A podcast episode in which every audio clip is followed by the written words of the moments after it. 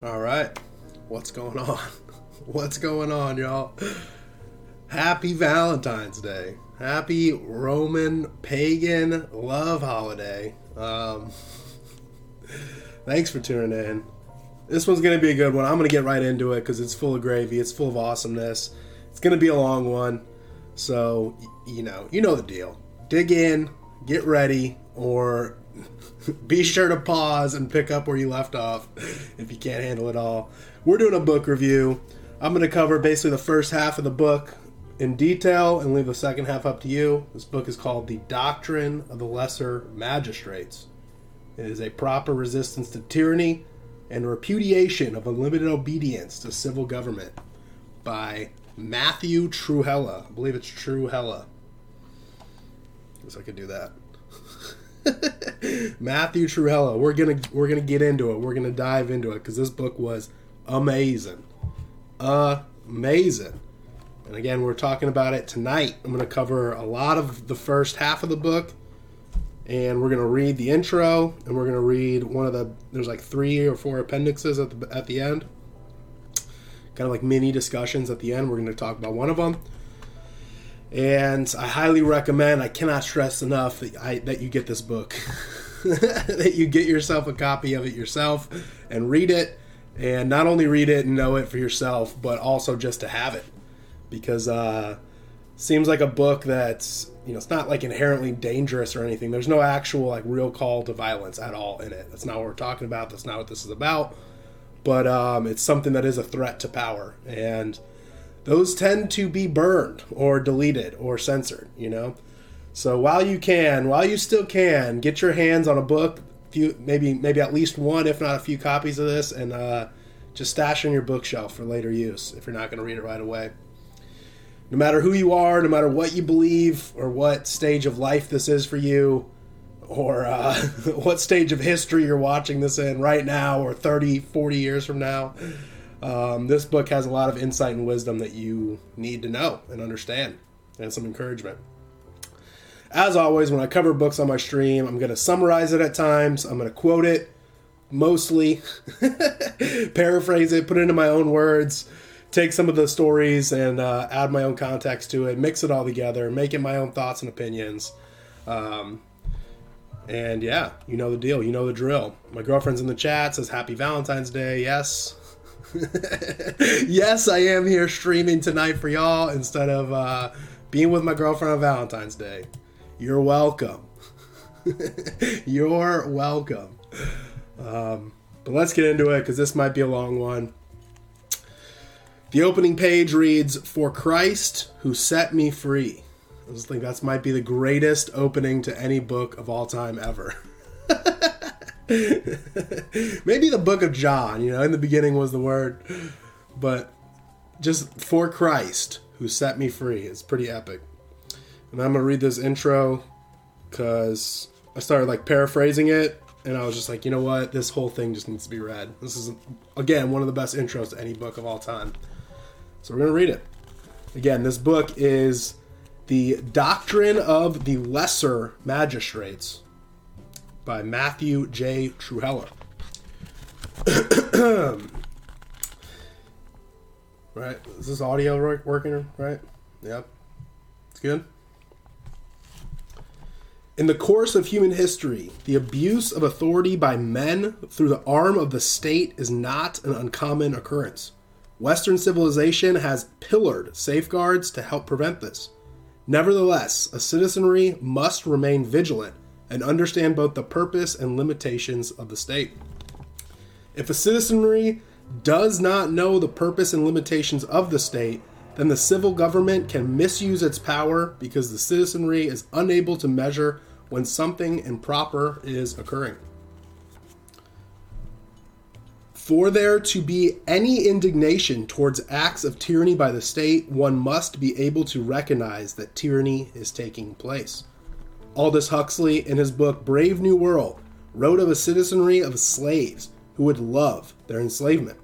Huxley writes, a really efficient totalitarian state would be one in which the all powerful executive of political bosses and their army of managers control a population of slaves who do not have to be coerced because they love their servitude. Unknowingly, Americans have accepted the role of Huxley's servant minded people for decades. This is due in part to the fact that people love comfort and tend to avoid conflict. Is that not a reoccurring theme on my uh, streams? Americans have accepted the role of Huxley's servant minded people for decades. This is due in part to the fact that people love comfort and tend to avoid conflict. However, the other part of the equation is that people have lost the yardstick by which they should measure the limits of government. As a consequence, we in America have become a slave like people with the federal government acting more as a master than as a servant providing justice for its people. What's going on, said? Thank you for being here. When you go to Washington, D.C. today, you cannot help but notice that it has become like a fortress. The heavily fortified nature of the place reminds one of what Plato said to the tyrant Dionysius when he saw him on the streets of Sicily, surrounded by his many bodyguards. What harm have you done that you should need to have so many guards? In a very real sense, one is right to say our federal government has harmed the American people. Review the current federal laws, policies, and bureaucracies, and you cannot help but see that it has caused much harm to the institutions and traditions of our people. It is as if, over the course of time, we have been attacked and plundered. In the past, the pulpits in our nation instructed the people in the purpose, functions, and limitations of the state. Many pastors preached every year what became known as election and artillery sermons. These sermons were routinely preached during the first 100 years of our nation. Clergymen understood and taught their congregations that God's Word addressed all matters of life, including the matters of civil government. Today, however, most pulpits are silent about God's Word when it comes to civil government. In fact, most just teach unlimited obedience to the state, as though there are no limitations to the state's rule. By default, they teach that whatever the civil government rules legislatively is therefore the will of God. This type of clergyman was ever present near the Revolutionary War area. The Reverend William Gordon of Roxbury, Massachusetts, preached regarding such men in 1794 when he declared, Though the partisans of arbitrary power will freely censure that preacher who speaks boldly for the liberties of the people, they will admire as an excellent divine, the parson whose discourse is wholly in the opposite and teaches that magistrates have a divine right for doing wrong and are to be implicitly obeyed. Men professing Christianity as if the religion of the blessed Jesus bound them to bow their neck to any tyrant. Sound familiar? 300, 200 years later, 250 years later. The authority of the state does have limits. The authority of the state does have limits. America's present day pulpits need to repent of their idolatrous views regarding the state. True Christianity produces liberty. Even the Christ hating 17th century philosopher David Hume had to admit so. He said the precious sparks of liberty were kindled and preserved by the Puritans in England, and that to this sect, whose principles appear so frivolous and whose habits so ridiculous, the English owe the whole freedom of their Constitution. The church pulpits are the historical means whereby the people are instructed from a theological foundation in the purpose, functions, and limitations of the state. When a citizenry's view of the state is theologically driven, the state can no longer get away with doing whatever just tickles its fancy. This is because an informed citizenry, one which recognizes transcendent law, is vigilant and will not tolerate abuse or tyranny. 1 Corinthians 7:23 commands, Do not become the slaves of men. Because of human nature, however, men tend to want to be ruled and cared for rather than take on responsibility and cherished and cherish liberty. Because of human nature, tyranny from time to time raises its ugly head. Because of human nature, men will endure a long train of abuses and usurpations. It's a weirdly beautiful word, usurpations. However, men will endure a long train of abuses and usurpations only to a certain point. When the civil government continues to assault men's rights and liberties through unconstitutional, unjust, or immoral laws, policies, or bureaucratic decrees, honorable men will eventually weary of it and begin to take a stand. Those men who do begin to stand, however, want to be assured that their efforts are legitimate and proper. Thankfully, America's founders established three well known boxes by which we can preserve liberty and resist tyranny. They are the ballot box, the jury box, and the cartridge box. Powerful, right? The ballot box, the, the jury box, and the cartridge box. The ballot box provides opportunity to remove unjust rulers through the vote. The jury box provides citizens not only the right to judge the facts in a case, but to judge the law itself. The jury can determine whether a law is being misapplied or can find a law unjust or immoral altogether. The jury can acquit on either basis, regardless of what the judge or jury instructions say. The cartridge box refers to an armed citizenry. Based, right? the cartridge box refers to an armed citizenry. America's founders knew that an armed citizenry not only helps repel an invading foreign force, but also acts as a check against tyranny from our own government. But a lesser known tool which the founders themselves employed is the doctrine of the lesser magistrates. The lesser magistrate doctrine provides the best means to rein in a higher authority that has spurned its limitations. The doctrine of the lesser magistrates is rooted in Scripture and found throughout the history of mankind. The doctrine offers great hope to a nation of people who groan under the yoke of tyrannical behavior by the state. This book assumes that the reader already understands the dire condition of America. There have been countless books written over the last 20 years detailing America's demise and the march towards tyranny via the federal government. This book spends little time decrying darkness. Rather, this book is meant to bring hope and encouragement. Amen, right?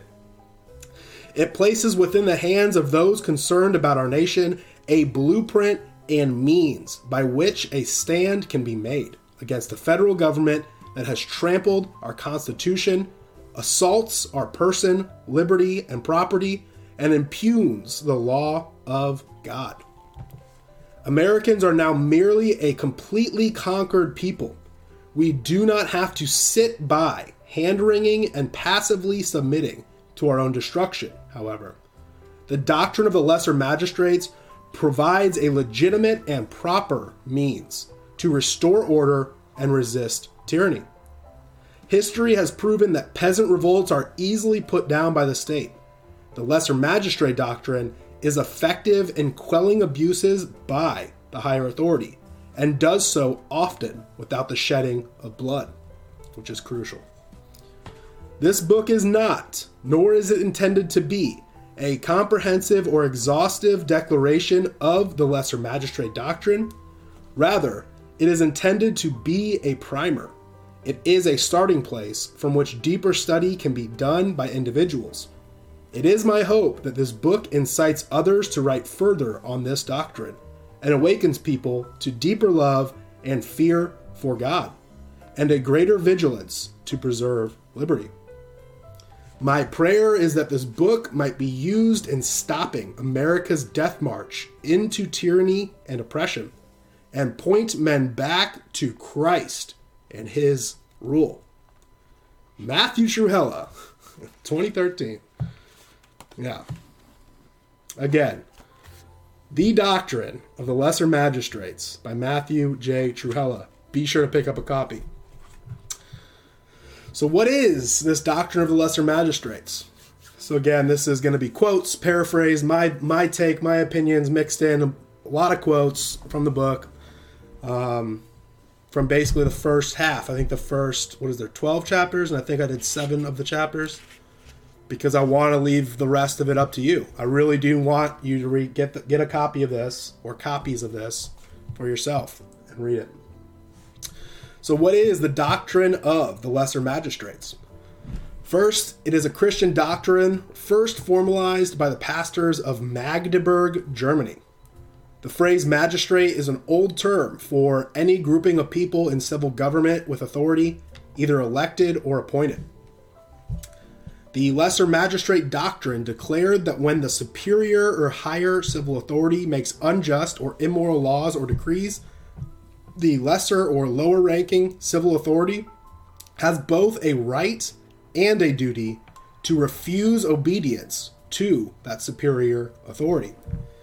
If necessary, the lesser the lesser authorities even have the right and obligation to actively resist the superior authority. A memorable statement that serves as a summary for the doctrine of the lesser magistrate actually came from a higher magistrate. Um,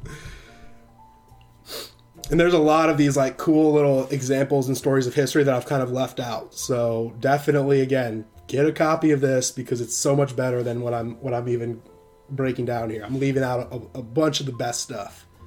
Um, but again, a memorable statement that serves as so this is one of those I'm going to include these little historical stories and examples. A memorable statement that serves as a summary for the doctrine of the lesser magistrate actually comes from a higher magistrate.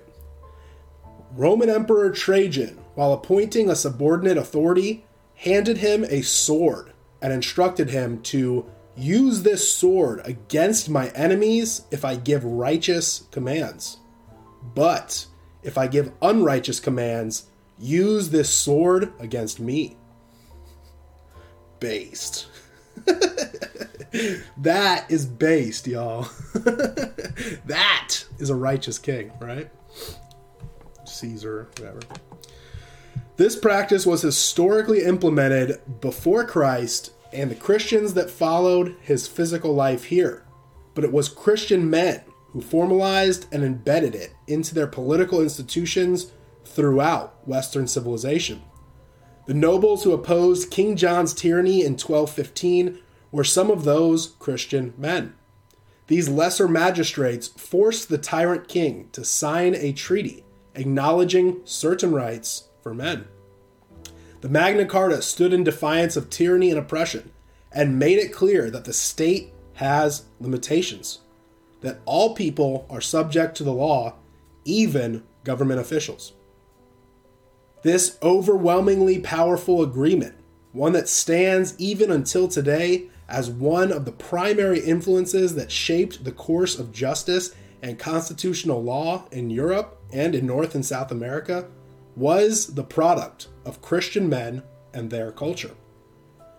Certain unjust and immoral actions by King John, along with his fiscal tyranny through taxation and fees, caused the nobles who were functioning as lesser magistrates to defy his higher authority. King John signed that document giving the people of England their cherished rights only because of the combined swords of the lesser magistrates who gathered to demand its signing. In what would become the United States, the lesser magistrate doctrine had a huge impact upon the thinking of our founders and upon our nation's people regarding government and law. Today, however, neither the magistrates nor the people know of this doctrine, as America's comfort seeking and conflict avoidant people have been silent regarding it. If ever this nation needs to understand the lesser magistrate doctrine, it is now. It is now. The attacks upon the law of God are ferocious and relentless. The preborn are murdered and sodomy is proliferated. Immoral and unjust edicts are commonplace. The assault upon our freedom and liberties seems to be a daily undertaking by those in high office. But one thing has not changed the lesser magistrate has a duty before God to uphold the good, regardless of the new definitions of law, quote unquote law, created by the state. Historically, the practice of the church has been that when the state commands that which God forbids, or forbids that which God commands, men have then a duty to obey God rather than men, than man. Again, for those in the back, those in the back, uh, men have a duty to first, foremost, and always obey God rather than obeying man.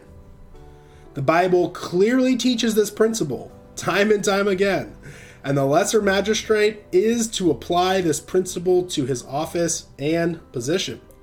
When an unjust decree is made by a higher authority, the lesser magistrate must choose to either join the higher magistrate in his rebellion against God or stand with God in opposition to the unjust or immoral decree.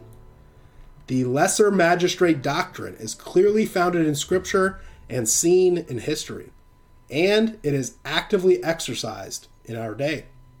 As our nation continues to sink into rebellion, immorality, and depravity, the lesser magistrate doctrine needs to be explained both to magistrates themselves and to the people of our country, and to everyone tuning into my live stream right here, right now. Listen up, y'all. the doctrine of the lesser magistrates is rooted in the historical biblical doctrine of interposition. Inter- interposition is that calling of God which causes one to step into the gap, willingly placing oneself between the oppressor and his intended victim.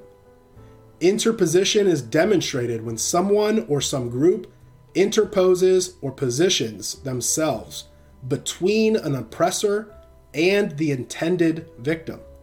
This can be done verbally or physically. You know, the guy who breaks up a fight, right?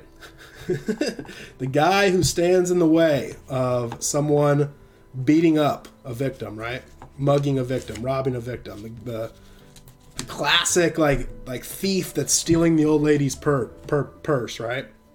Interposition is the man who stands up, who has a duty to interfere in that unlawful, immoral transaction, right?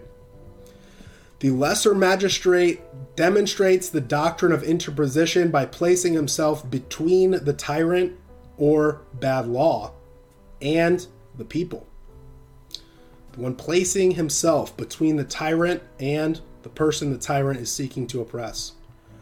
Scripture and history are full of acts of interposition. It is also usually found in the best movies and television shows. It's kind of like the best movies and TV out there are, this, right? a hero who stands up to the bad guy. When the protagonist takes a stand for the little guy, does what is right, and is willing to sacrifice himself for the greater good, we can all relate to this, right? We either can personally relate to this, we've been the victim, we've been the person that stands up to the oppressor, or we've just seen it in our books and in our movies. We've all either, you know, seen or felt it in real life, or we've seen it in our culture. It's not a foreign concept to us. We just haven't had it spelled out and explained to us before, really. We are the heroes of our own story. We need to not ever forget that. We need to know that and not forget that. We are the heroes of our own story. And we are the ones who stand up for what is good, what is true, and what is beautiful, willing to surrender and sacrifice in order to maintain or achieve that. Those of us who are living righteously, that is. In America during the late 1980s and early 90s, tens of thousands of people were arrested at abortion clinics for blockading the doors or interposing on behalf of the helpless preborn threatened with a brutal death. When the press and public questioned the legitimacy of such acts, they were informed by those involved that they were simply practicing the historic Christian doctrine of interposition.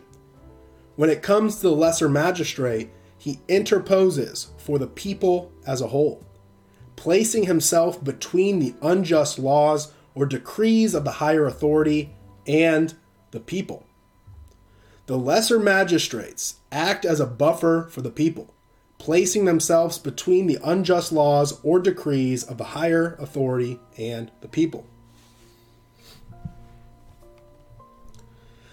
The higher authority always wants to eliminate and prevent any and all resistance to its authority. It's just smart strategy on their part. America's founders, however, understood that acts of interposition were not dependent upon favorable rulings by the higher authority. The founding of our nation was an act of interposition by lesser magistrates, the Declaration of Independence being the pinnacle. The legislatures of the colonies sent delegates to comprise the first and second Continental Congresses. They represented the colonies, they were magistrates. The declaration they wrote cited the offenses and tyranny of the upper tier of British government, King George and his parliament. Patrick Henry, when he gave his famous Give me liberty or give me death speech, underscored the tyranny of England's parliament the hardened response of King George, and the need for the Continental Congress to interpose on behalf of the people in the United States, or the colonies at the time. Henry stated, Sir, we have done everything that could be done to avert the storm which is now coming. We have petitioned, we have remonstrated, we have supplicated, we have prostrated ourselves before the throne and have implored its interposition to arrest the tyrannical hands of the ministry and the parliament. Our petitions have been slighted. Our remonstrances have been produced additional violence and insults. Our supplications have been disregarded, and we have been spurned with contempt from the foot of the throne. In vain, after these things, may we indulge the fond hope of peace and reconciliation. I hate reading old timey words because like I kind of know what they mean and I kind of don't. I'm like kind of guessing what they mean at times, you know. Patrick Henry and his speech became famous precisely because he was a lesser magistrate in the Virginia legislature, legislature, the House of Burgesses. The common people rallied to the revolt of this lesser magistrate when he stood up and spoke. Such interposition of the lesser magistrate provides action by duly constituted lawful authority. When individuals see immoral or unjust actions become law and policy in their nation, they desire to see the injustice corrected. The interposition of lesser magistrates provides the strength needed to resist a tyrant and acts as a buffer for the common man, who might be persuaded to resist unlawful encroachments alone and by his own strength.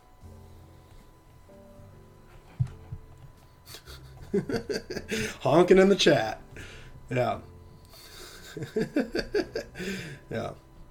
Welcome in, Patrick. My man said, girlfriend's in the chat. Thank you for tuning in. Send me comments or questions you have. Um, yeah, we're gonna be talking about talking about the truckers and the wars next week. So uh, be sure to tune in for that. So God is the ultimate authority. Hey, did you know? hey, did you know this? Did, were you aware of this? That God is the ultimate authority. If not, go back an episode. Hit hit hit rewind on the playlist you're listening to this on, or you know, go back to live stream 80, 83 yeah, 83 called Authority.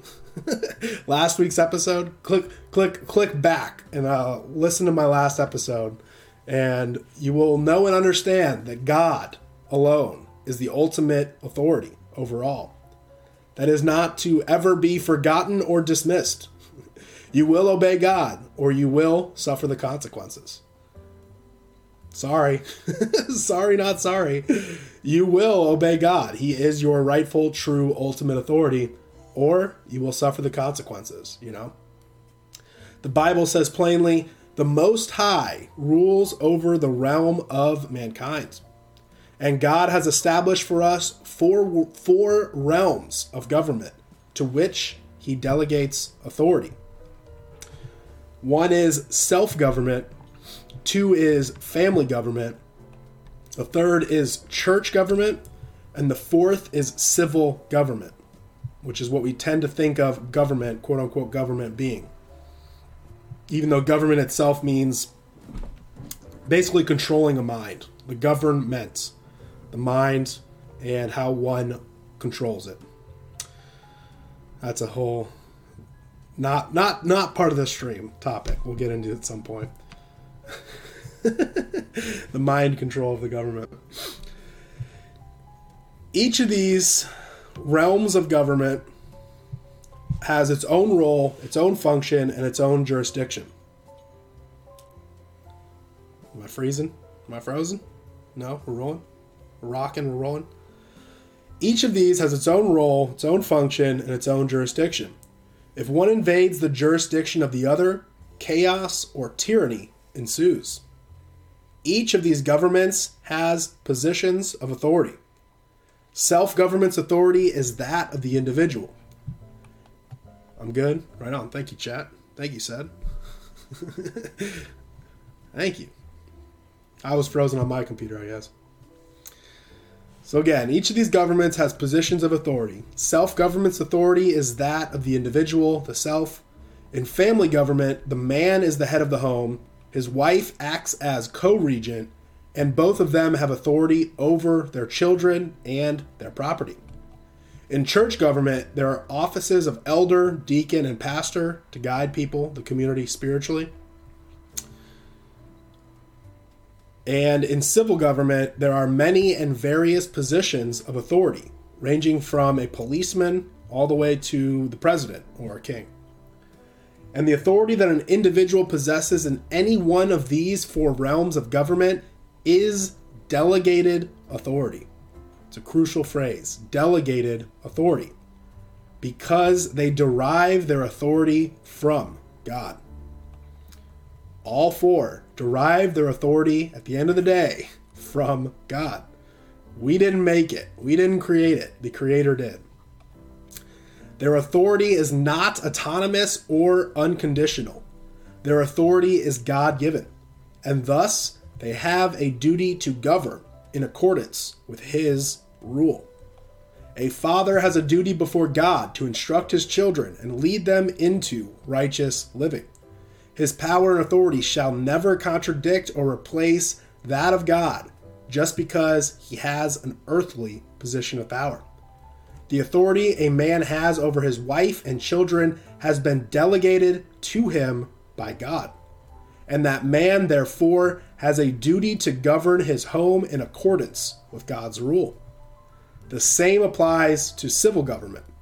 Its power is not unlimited nor is its rule autonomous.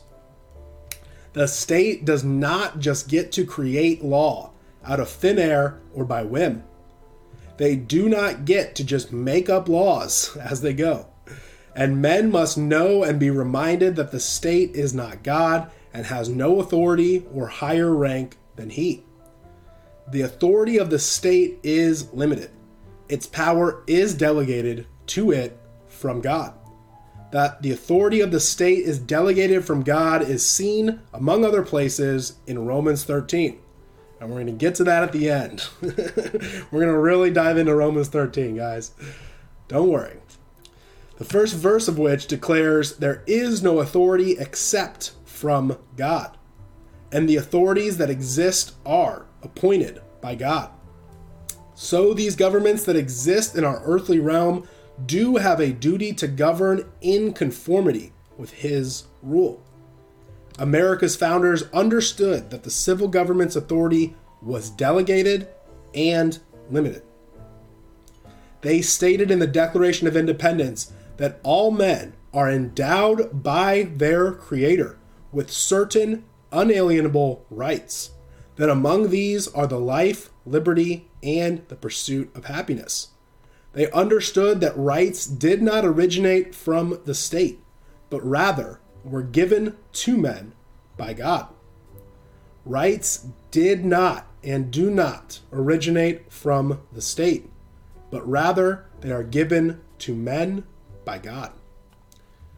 Britain has ceased to rule and function within its God ordained limits. Therefore, America's colonists found themselves in conflict with her. The very next line of the Declaration states that to secure their rights, governments are instituted among men. So, when a government ceases to protect the citizenry of their God given rights, but instead constructs laws attacking and depriving men of those rights, that government has perverted its power and has decided to play the tyrant. Such a government is to be resisted and not obeyed regarding those areas of unjust laws. The state's authority is not autonomous nor unlimited. Rulers are not to contravene, violate, oppose, or contradict God's law. And citizens of any state are not bound to hold unlimited obedience to the civil government. The king is a king precisely because he rules in the fear of the Lord and according to his law. When the king makes law contrary to God's law, he then becomes a tyrant, and his days shall be numbered. What's up, Demon Hunter? What's going on? Evening. Again, all authority here on earth, including civil authority, is delegated authority by and for God. When a higher authority makes unjust law, he abuses his power and may be resisted. When the lesser magistrate sees the higher magistrate make bad law, it is the right and the duty of the lesser magistrate to interpose against such false law. For tyranny is abuse of power entrusted by God to man. All tyrants are in open rebellion against God. It's just that's like the simple simple let's be simple here. All tyrants basically in the true sense of the word are just those who are in rebellion against God. And it is the responsibility of all the children of God to oppose these tyrants and any unjust law. Romans 13 is not to be used out of context to make men bend the knee to tyrants which is so often the case, but rather it is to inform a population that their allegiance is to God and those who have properly accepted the authority given to them by Him. Unfortunately, many people today are unconsciously schooled in statism. They think that the authority of the civil government is absolute and limitless this is going to vary nation by nation, but this is generally the case in all of the nations of the world today. They think the authority of the civil government is absolute and limitless. They think that rights and law originate with it with the state. People truly believe their rights come from the state. They have come to believe that the state is the originator of laws and rights. Even though it is in stark contrast to America's Declaration of Independence, which recognizes clearly that rights are given of God to men. The Declaration of, Amer- of, Independence is not the government giving us rights, it's telling us our rights against a government.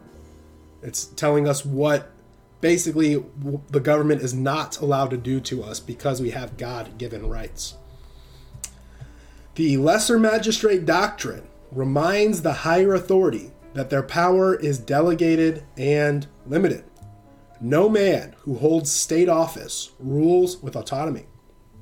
The authority he has is delegated to him by God. And all those in positions of authority stand accountable to God. This standard is seen in all areas of government. In family government, if a husband tells his wife to murder his children, then she has a duty not to obey. If a husband decides to murder his children and forbids his wife from stopping him, she has a duty to try and stop him anyway. So too is it with civil government and church government.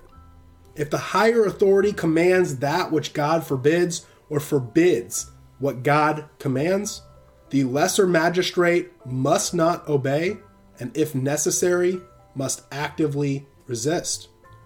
The state is not God, the state's authority is not limitless. They don't get to do whatever just seems good or beneficial to them or to some people. Men have a duty not to give unlimited obedience to civil government and must oppose any in authority when they make unjust or immoral laws. Yeah. Demon Hunter Bear in the chat says So basically, all government is illegitimate unless truly ordained by God, not just because said government calls itself ordained by God. Yes and no not all government is illegitimate, and even illegitimate governments are put there for a reason. They're put there for us, for this purpose, for us to know our rights and to stand up for it. A test of us, right? Like Satan's existence and his temptation is not illegitimate, right? It's, it's ordained by God. Like the evil exists because it's necessary for us to choose good, to overcome the evil.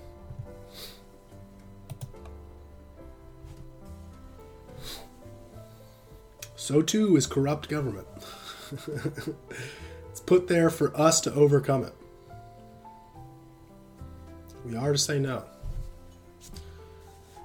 Duty, which is a crucial phrase, crucial term to uh, know and understand in general, but especially in this book and in this topic. Duty is that which a person owes to another, or by which a person is bound to another by any natural, moral, or lawful obligation to perform. Duty is any action required by one's position or by moral or lawful considerations. A magistrate is a person clothed with power as a public civil officer, whether executive, legislative, or judicial. As the title implies, a lesser magistrate is one who possesses less power than a higher magistrate and the position of lesser magistrate can be obtained by election or by appointment. The primary duty of the lesser magistrate regarding the doctrine of the lesser magistrates is threefold. One, they are to oppose and resist any laws or edicts from the higher authority that contravene the law or word of God. Two, they are to protect the person, liberty, and property of those who reside within their jurisdiction from any unjust or immoral laws or actions by the higher authority. 3. They are not to implement any laws or decrees made by the higher authority that violate the Constitution and, if necessary, resist them. They cannot hide behind the excuses of, I'm just doing my job or I'm just following the law of the land, right? As some attempt to escape their duty. The duty of the lesser magistrate is to uphold that which is right in the sight of God and to protect the people where his local authority or function resides. This is a sacred duty. It's opposing a law, but it is your duty, right? We define it as sacred because it is founded in Scripture and proceeds from God. Lesser magistrates or local authorities are not to just unquestioningly do the bidding of the higher authorities. And the lesser magistrates in America today need to be reminded that a magistrate who upholds or follows an unjust or immoral law becomes complicit in the higher authorities' rebellion against God. Lesser magistrates, by virtue of their office, constitute lawful authority. When the lesser magistrate stands against unjust or immoral law made by a superior, his actions benefit those under his jurisdiction, as well as the nation as a whole. Simply put, the lesser magistrate provides order when the superior authority acts unjustly or immorally, and its abuse of power needs to be quelled. Disobeying authority needs to be understood as not some trifling matter, right? This isn't like I'm grumpy, therefore I'm going to rebel, or I'm angry, or I got, I'm offended, so therefore I'm getting my gun, you know? um, when to disobey should not be left to the whims of mere men. There must be an objective standard to determine if a law is moral or immoral, just or unjust. There must be an objective standard to know if a law is right or wrong, not our opinions or our feelings on the matter. Until relatively recently in recorded human history, the objective standard was the law of God. It still is in some places, um, but that's dwindling and that's being slowly degraded away, right? You know it, you can feel it. God's law was the objective standard for all of Western civilization until just a century or two back, or even just decades back in some places. All, whether king or commoner, were accountable to the higher law, the law of God. God's moral law, as the higher law, provides an objective standard whereby one is able to discern right from wrong or good from evil. The higher law exists independently of the authority of any government, and all governments of men are accountable to it. The tyrant state abhors an objective standard to which it is accountable. Rather, it flourishes in a subjective environment. It seeks to be held accountable to no one. William Blackstone is the most cited legal scholar in the writings of America's founding fathers. He was a British jurist who wrote a four volume work entitled Commentaries on the Laws of England in 1766. Blackstone claimed that the higher law is God's law, that which is revealed in the Bible. He wrote, It is binding over all the globe in all countries and at all times. No human laws are of any validity if contrary to this. And such of them are as are valid derive all their force and all their authority mediately or immediately from this original. The doctrines thus delivered we call the revealed or divine law, and they are found only in the Holy Scriptures. he went on to say, Man, considered as a creature, must necessarily be subject to the laws of his creator, for he is entirely a dependent being. A dependent being. Blackstone was acknowledged was acknowledging what Western men knew to be true, that the law of God was the objective standard for Western civilization. Blackstone viewed God's law as the higher law, to whom all men and all governments of men were accountable. there must be an objective standard to judge the purpose and limits of the state. Without it, the man made institutions of the world can just do whatever they please because the people who are subject to them will not know any differently. If a citizenry does not know the purpose, functions, and limitations of the state, and the state can do whatever it wants, whatever it wants to do, because the citizenry doesn't realize that anything improper is being done. For there to be any indignation towards acts of tyranny by the state, one must be able to identify tyranny. You have to know know in the first place, right? And the law of God is that objective standard, so that men know when governments are making unjust or immoral law. When an objective standard is thrown off, law is easily and constantly redefined by the state and society. Man's passions and desires begin to determine what is lawful.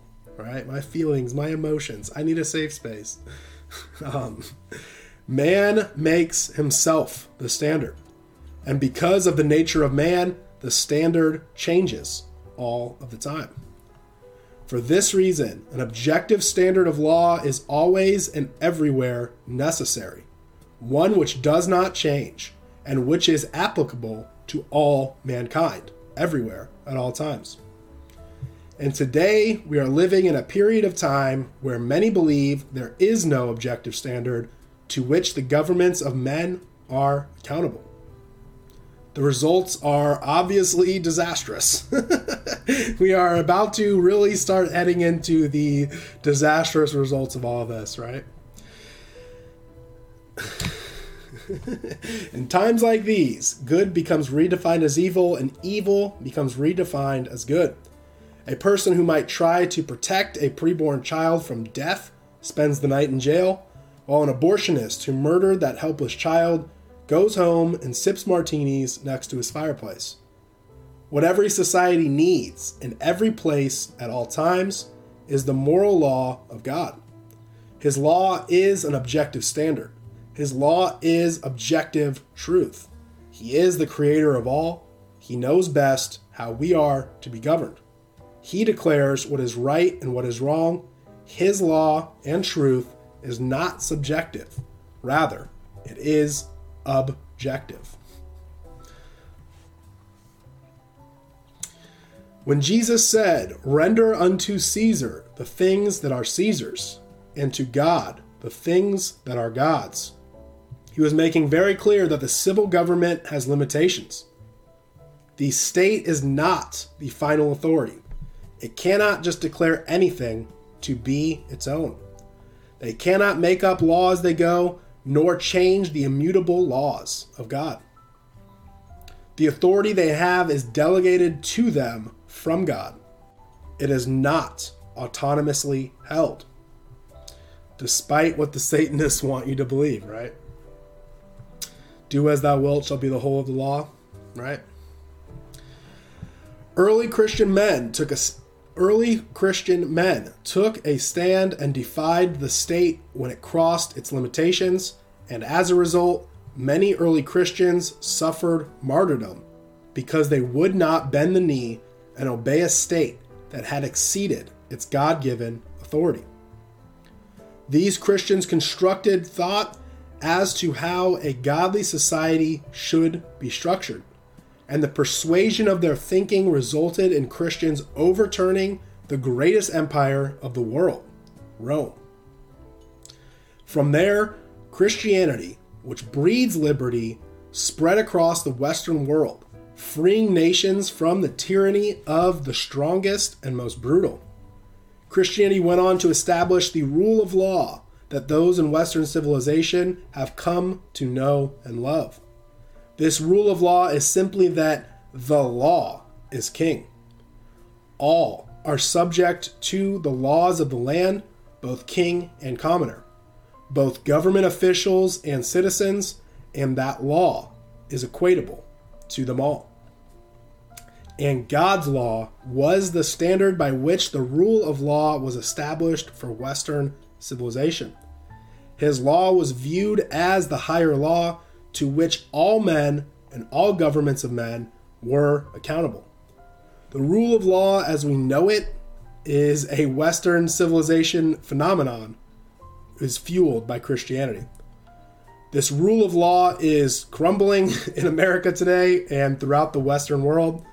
Um, you know, as those who choose to reject God also will eventually choose to reject his laws, right? His authority.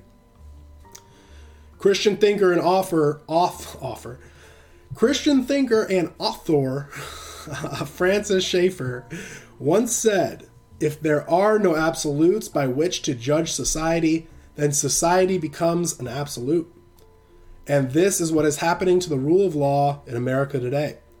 Our state and society, which are constantly changing based on the feelings and thoughts of men, substitute their own reasoning as the standard of law. We have abandoned objective truth, and as a result, we are facing the collapse of that which allowed us to build the greatest empire of all recorded human history whether that be for the best or the worst, right? Over the last several decades, America appears to have thrown the law of God under the bus. There has been what appears to be an intentional, systematic effort by the state, its corporations, academia, and certain wealthy men to ridicule, undermine, and set aside God's law as the rule of law for America even American Christianity at large, with its desire to indulge in earthly comforts and worldly status, has spurned the law of God. The inevitable result is the crumbling of the rule of law. And people see it. people see it, they can feel it, they know what's up. Whether you want to admit it or not, whether you're an honest or dishonest person, you know it deep down what's happening. Um, and even if you don't clearly understand what's going on, you can feel it. You know deep down what's happening.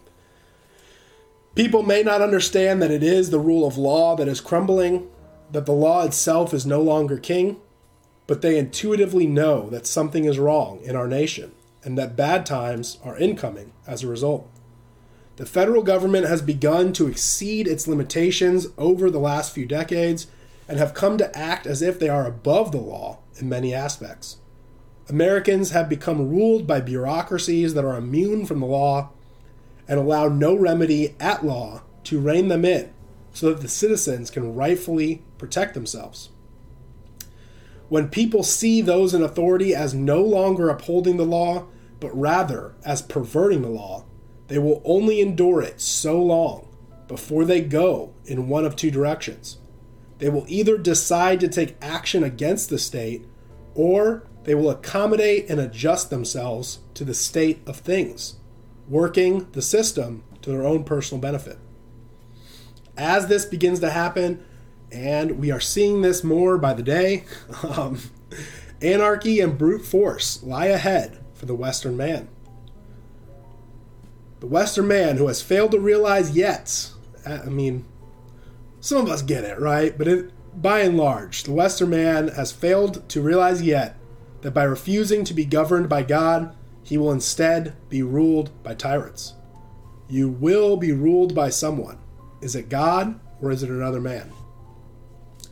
Because men today have decided to throw aside the law of God, the civil government over them has been given a green light to make up law on a whim. And those in power have begun to arrogantly redefine right and wrong, truth and error, good and evil. Because man wants to throw off the law of God, only misery and despair lie ahead for these Western men. You and I. you and I. The law of God has been attacked by people holding power, whether statists, socialists, politicians, scientists, scholars, academics, entertainers, egalitarians, educators, and even pastors preachers and priests. Man arrogantly desires to be to be a law unto himself, despising the law of God. So the rule of law in Western civilization, having been based upon the law of God, is now crumbling. And again, you can feel it. We all know it's what we all know it. We all realize it. And it will continue to do so. Only a return to God and His right ways, truly submitting to His authority above and beyond all of the men of this earth, will correct the path we are on and help to rebuild what has already been lost. Until then, as America and the rest of the Western world crumbles due to its rejection of God's law, we will at times be presented with opportunities when godly, lesser magistrates can decide to stand in the gap. They will need to interpose for the sake of the rule of law, for the sake of the people they represent, and defy bad law. regardless of the personal consequences for doing so. Present day magistrates need to know of the lesser magistrate doctrine so that conscious, conscience prods them more vigorously in their duty and responsibility in the sight of God. They will then be prepared to act in defense of the people they represent. The people also need to understand the lesser magistrate doctrine so that when the lesser magistrates stand, the people can rally around them and support them in their just cause and righteous duty.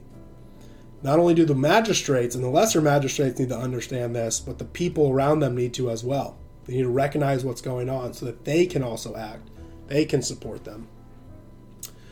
When the lesser magistrates act righteously, there will be those who will accuse them of anarchy and chaos.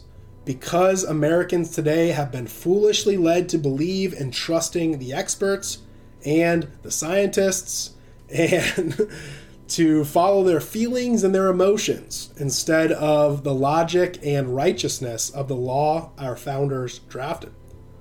Thomas Aquinas declared that an unjust law is no law at all. And the Nuremberg trials showed that unquestioned obedience to man's laws, man's law, was to be soundly condemned. Western history points out our duty to disobey when ordered to do that which is unjust or wrong, even when the civil government has found a way to make it legal. As America's founders were known to say, disobedience to tyrants is obedience to God.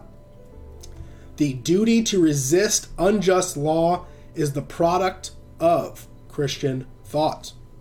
Our loyalty is to Christ first, not man, not the state.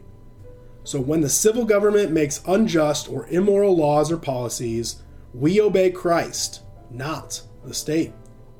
Christianity acts as a check to tyranny.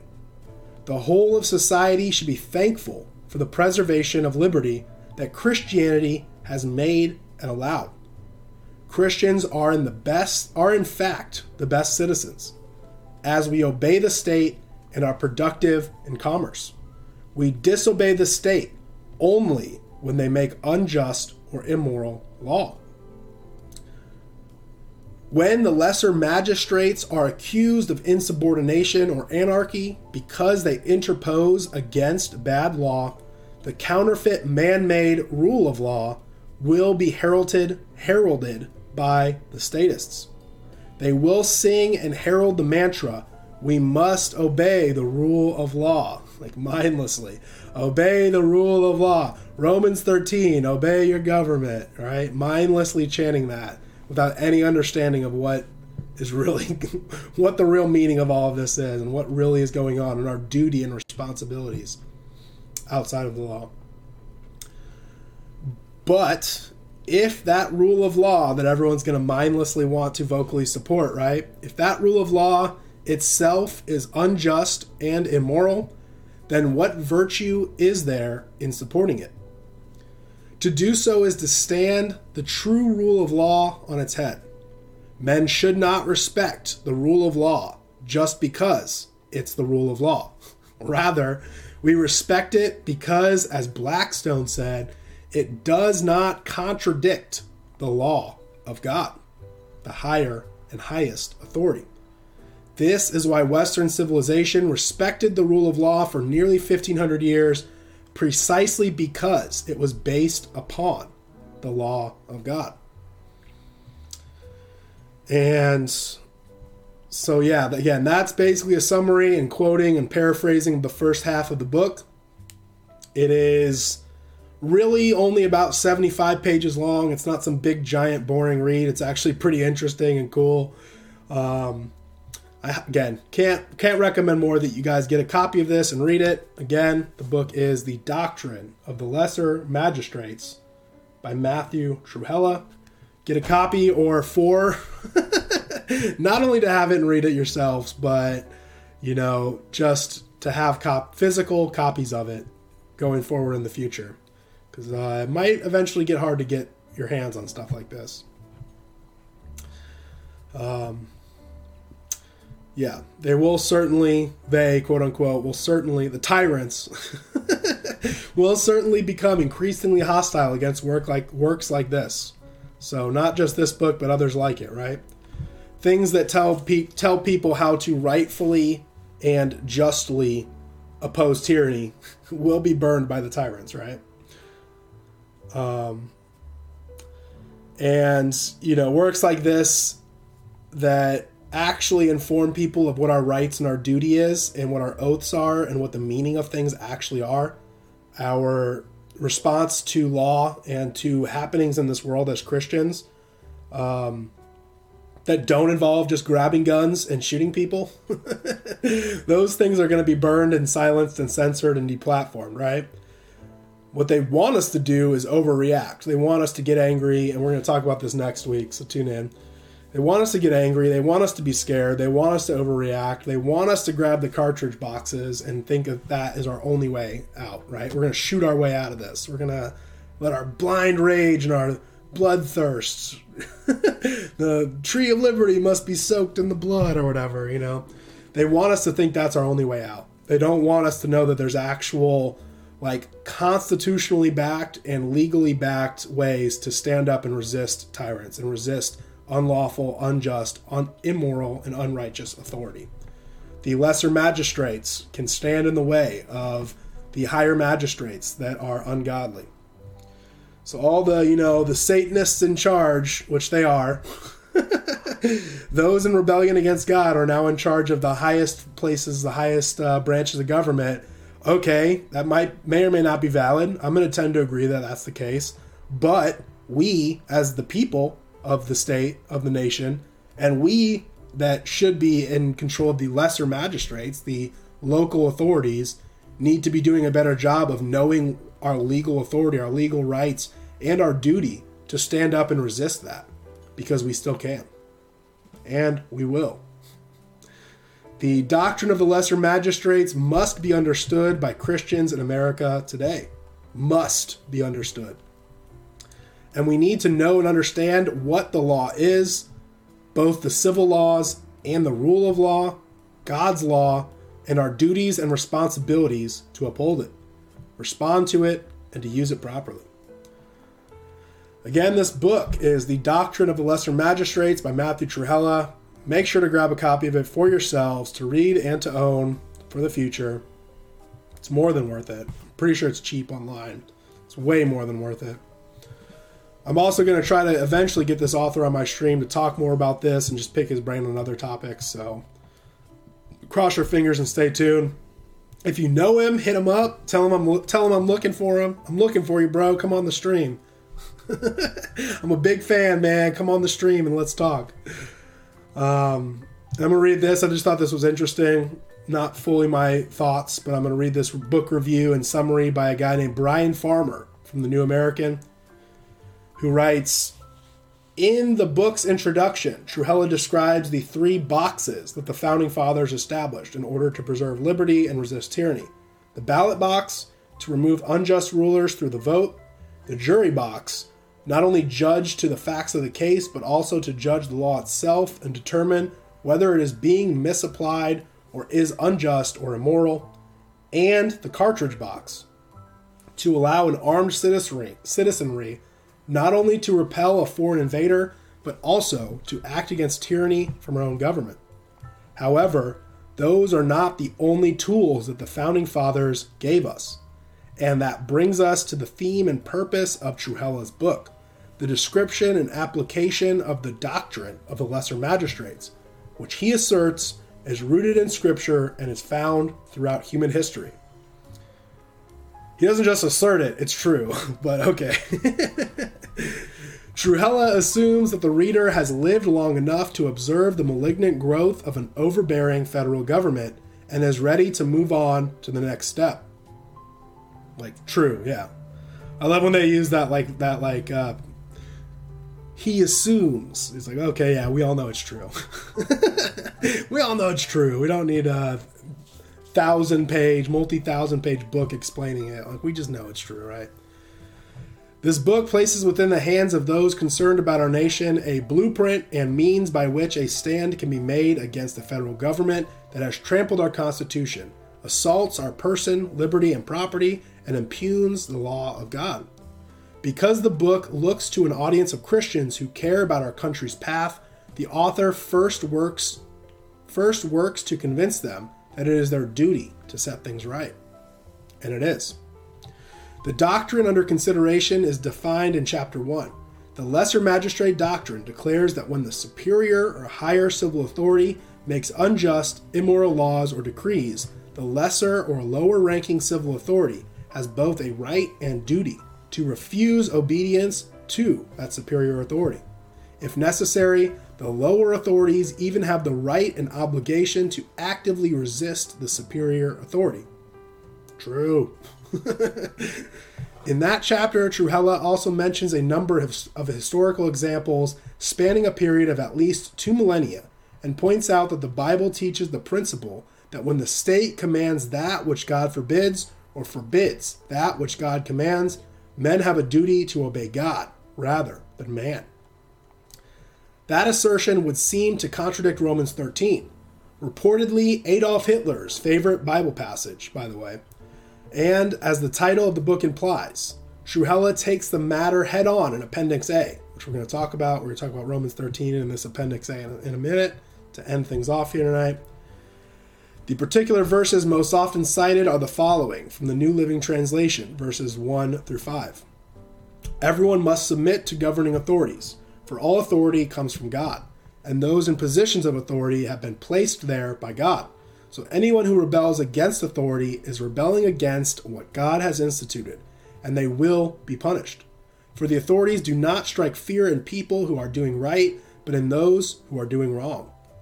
Would you like to live without fear of the authorities? Do what is right, and they will honor you. The authorities are God's servants, sent for your good. But if you are doing wrong, of course you should be afraid, for they have the power to punish you. They are God's servants, sent for the very purpose of punishing those who do what is wrong. So you must submit to them, not only to avoid punishment, but also to keep a clear conscience. The first proof that Trewhella offers to repudiate the so called divine right of kings is to point out that there is no scripture anywhere in the Bible demanding unlimited obedience to the civil authorities and that those who support unlimited obedience are simply imposing that idea upon the text. The second proof that Trewhella offers is that good hermeneutics, which, if you don't know what hermeneutics is, it's the study of the method- methodology, methodological principles of interpretation. Basically, the study of what the Bible means, right? What Scripture really means. Requires, you know, the second proof that Trewhella offers is that good hermeneutics requires that we not read and interpret a Bible passage in a vacuum. One of those methodological principles is that Scripture interprets Scripture, which means that a Bible passage must be interpreted in the context of the entire Bible. And Trewhella points to a number of passages that contradict the divine rights of kings, such as those in Daniel 6 and Acts 5. The third proof that Trewhella offers is that Romans 13 contains within itself limitation clauses that limit the authority and function of the civil government, and hence, those clauses make it clear that our obedience to the state is not meant to be unlimited. Specifically, verses 3 and 4 indicate that the civil government is granted authority to reward those who do good and punish those who do evil. But what if the government itself starts to punish those who do good and reward those who do evil? In that case, argues Trewhella, we have a duty to obey God and not join in the government's rebellion against God. So true. so true. You are to obey a just authority, and you are to resist or rebel entirely against one who is in rebellion against God. At the end of the day, what Demon Hunter was saying earlier, at the end of the day, our duty is always to God and to His right ways. And if those around us are acting righteously as well and serving God with all of their hearts, souls, minds, and strength, then our society will thrive and prosper, at least for a while. Things will always be corrupted in time, right? Even the best of empires will, will fall in time, given enough time. Victory will make one weak, right? That's what happened in America. America crushed for like 100, 200 years, and then all that crushing leads, leads to a downfall, makes people weak. We've talked about it before in my streams, you know, the um, empires that they get big and strong, and that ends up corrupting them. That makes them weak. I guess I keep repeating that, but victory makes someone weak. Victory makes someone put their guard down and believe that they have already won and they don't need to keep working hard, right? And it eventually leads to their downfall. Since we live in a fallen state, and you know, at least in this place here and now, right? We live in a fallen state, and sin still plagues those who have not yet repented and believed in Jesus Christ.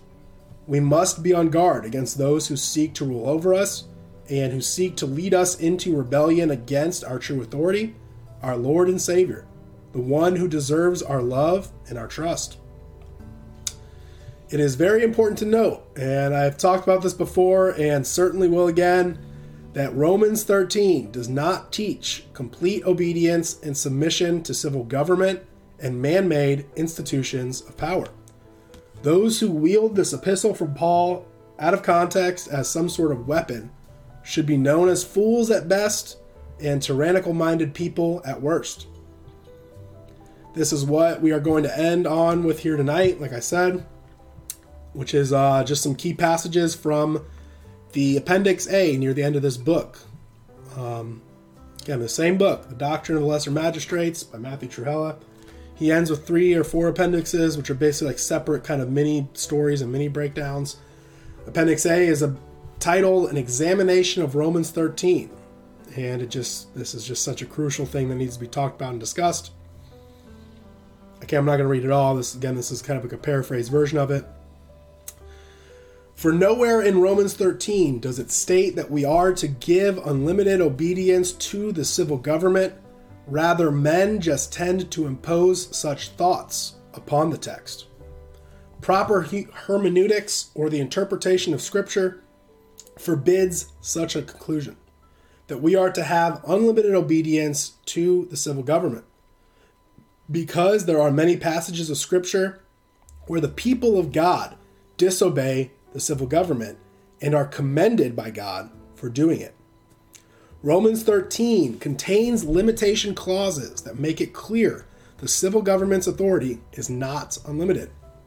And therefore, nor therefore, is our obedience to the civil government to be unlimited. Excuse me, by the way. When the state commands that which God forbids or forbids that which God commands, we are to obey God rather than men. We are never to join the man or the ruler in his rebellion against God. When men rule justly, we are not to resist him. But if he rules unjustly, then we are to resist him. We are to now and forever obey God rather than man. You will hear Christians and even leaders within the faith tell people that they should always obey, even though there are limitation clauses when it comes to obedience to civil authorities. God's intent for rulers is that they be a terror not to good works, but to evil. They are to praise or reward those who do good. He is to be an avenger, to execute wrath on him who practices evil. These are limitation clauses. This is God's definition of good government. The idea that we are to always obey the civil government because it is appointed by God is simply absurd. The subjection they are due is not without limits. When they pervert their God given role and function and begin to reward those who do evil and punish those who do good, rather than reward those who do good and punish those who do evil, we then have no duty to obey them. Rather, we have a duty to obey God. We must not join in the magistrates' rebellion against God, ever. Rather, we must be true to the Lord. The scriptures are clear on this. Even when we disobey or an unjust or immoral law, we benefit the ruler and the people of the nation as a whole. We benefit those in authority, whether they know it or like it or not because due to our disobedience, they are confronted with the reality of their rebellion against God. Our Christ obeying disobedience gives them opportunity to recover themselves and turn from their unjust and or immoral deeds. We benefit the people of the nation as a whole because we act as a check against tyranny. Our fealty is to Christ first not to man. Therefore, when the state makes law that commands that which God forbids or forbids that which God commands, we obey God rather than man. This can't be repeated and stressed enough, right? And this benefits the entire nation. The tyrant government is not allowed to continue unchecked in its tyranny. This is one way in which Christianity preserves liberty for a nation. As Christians, we suffer at the hands of the state due to our disobedience of their unjust or immoral laws or decrees. The rest of the nation benefits from our suffering because we help rein in a tyrannical government. This has been the history of the church. Like it or not, this has been the timeline and the history of the church and of Christianity in the West. But the ungodly don't see it. They prefer select parts of history where Christian men affirmed the pagan doctrine of the divine right of kings by po- positing, positing, positing, positing an unbiblical interpretation of Romans 13 and teaching unlimited obedience to the state. Like Daniel said to Darius in Daniel 6:22, "O king, I have committed no crime against you." In other words, an unjust or immoral law is no law at all. As Christian men and women, we may stand, may we stand true to Christ and to the law and word of God.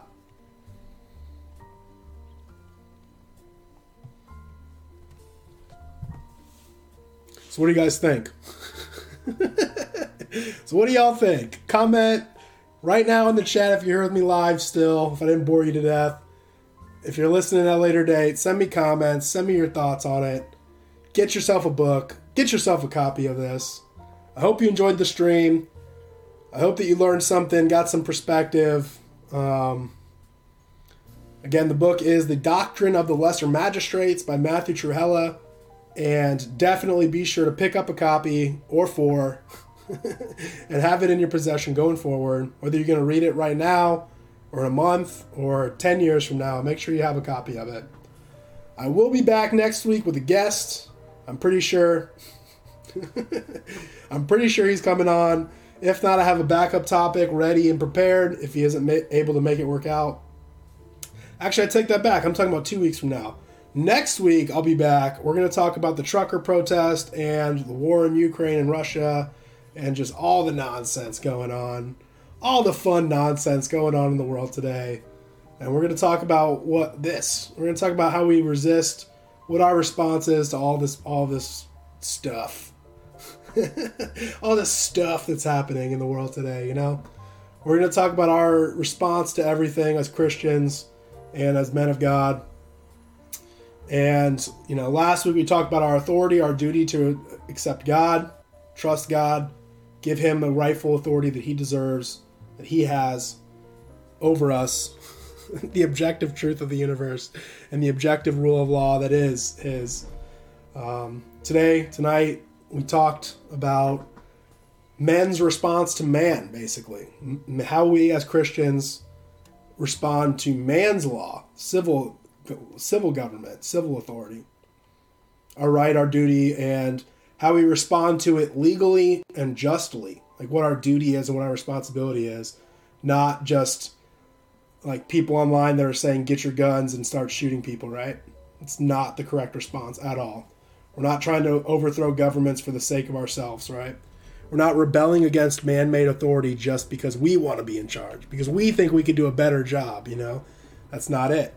You only rebel against your authority when that authority has rebelled against God, because your true objective in life is to obey and serve God.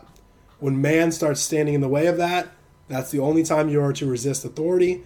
And even then, even when the tyrants rise, even when the crazies take over, the Satanists and the demons and the atheists and the worldly people, whatever the bad people you want to call and label them as, when the people who want you to worship them instead of God take over, even then, we still have legal means to stand up and oppose them and resist them. And that is the lesser, do- lesser magistrate doctrine. The lesser authorities standing up to the higher authorities legally, civilly. You know?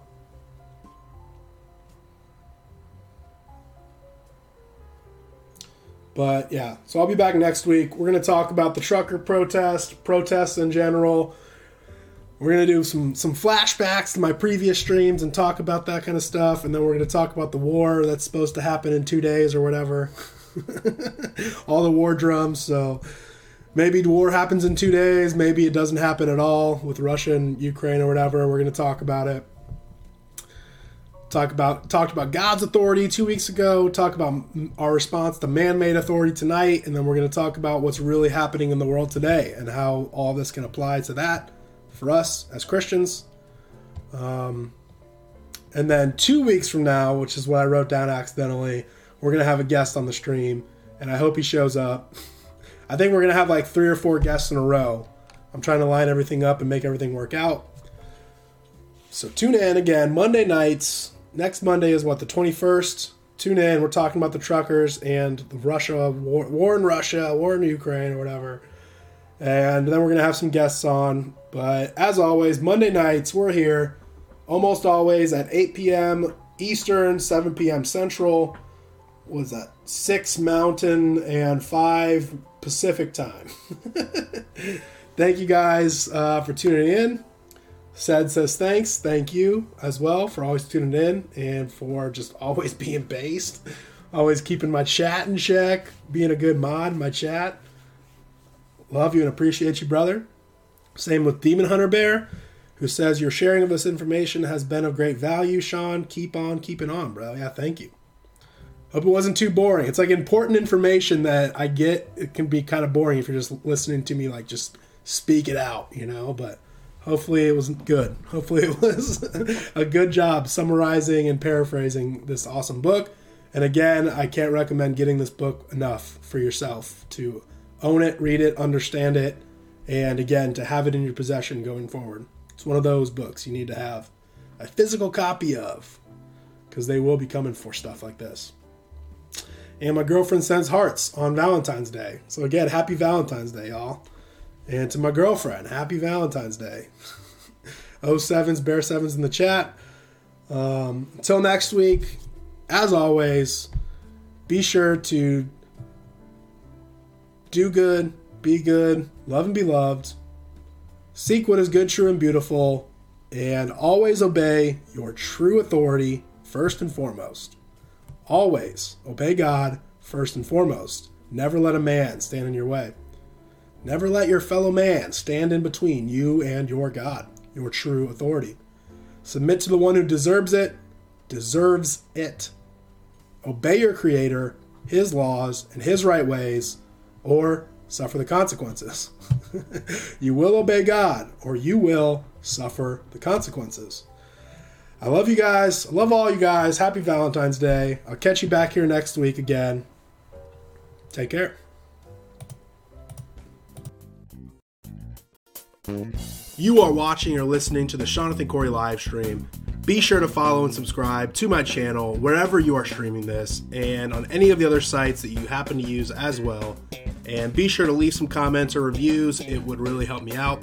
You can find my streams on YouTube, Twitch, DLive, Odysee.com, VK.com, TV.gab, BitChute, Rumble, and on all of the podcast apps. You can read my blogs at shonathancorey.blogspot.com.